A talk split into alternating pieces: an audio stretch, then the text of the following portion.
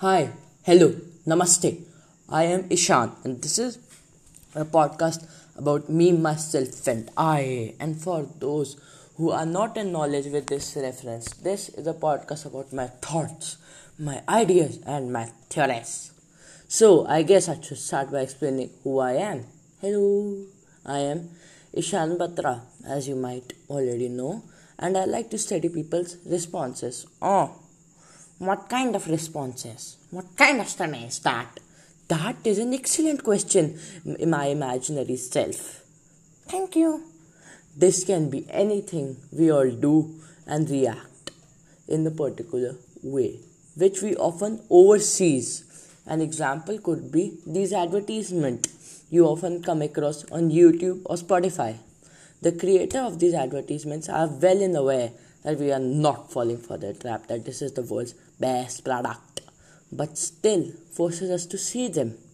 Why is there such a big market for motivational books while it is nothing, nothing but a story with the same outline? There's a person who, is, who suffers poverty. He has no resources. He works hard. He succeeds. Same outline every time. Big market. No idea. As if we don't know that. How do people make billions and billions of dollars and how can I make? And trust me, these are not those fake work hard and believe all those clickbait things we often see on YouTube.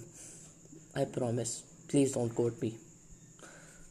Or what will be the next big thing and many more.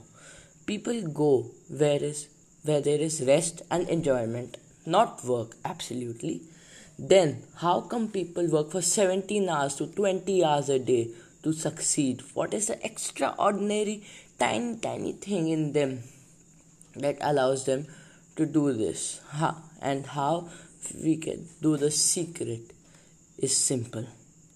Do what you love. People might find this line cliche or boring or less self explanatory if that's a thing but this is the truth. The only problem is that people don't find what they love. People often love sleeping. People often love watching movies. People often love using watching YouTube. But people who are rich can be classified into two categories. One who got lucky and then fell in love with someone who is with who is very rich or are born in a very rich family and the second who found what they love then why is it so difficult to find what you love? Again, a good question, my imaginary self. You look handsome today, I must say. The answer is not difficult, and no, you don't have to find your inner beauty by meditating in the Himalayas for five years straight. It's just a simple formula. What do you do in your free time? Now, the answers can be divided into two, two categories. One who watches content on your devices or you sleep or you party or you drink or you do things. And this other could be who reads a book who cooks who do who does other as in subs, a bit substantial activities if i might say. Hmm? then if you are the person from the second category that is what you love. That is what makes you less tired if I'm right. that is what makes you less tired. That is what helps you to meditate. Um, I'm sorry, to enjoy after that difficult hours you have done. That is what you love. You that should be your career. While people on the right, it's not a big deal that you are you love sleeping or you love co- eating or you love to watch content on different medias like Hulu or Netflix.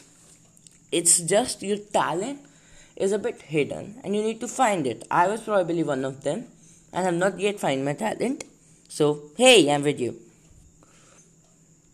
But we all see that there's nothing special, it's just a person's perspective. A person can see their love for cooking while another person can see their love for sleeping it's we are humans there's no difference in us it's just the perspective there is one thing we can't see, but there are many things we can see. It's the way how you take it. Such analysis can make me work for my more for my path and what I choose to be a digital marketer or shall I say the wolf of Wall Street. Oh, so this is me and what I do and how I do it. These are just my thoughts, and I do not mean to disrespect anyone's need or anyone's belief. If I do, I'm sincerely sorry for the same.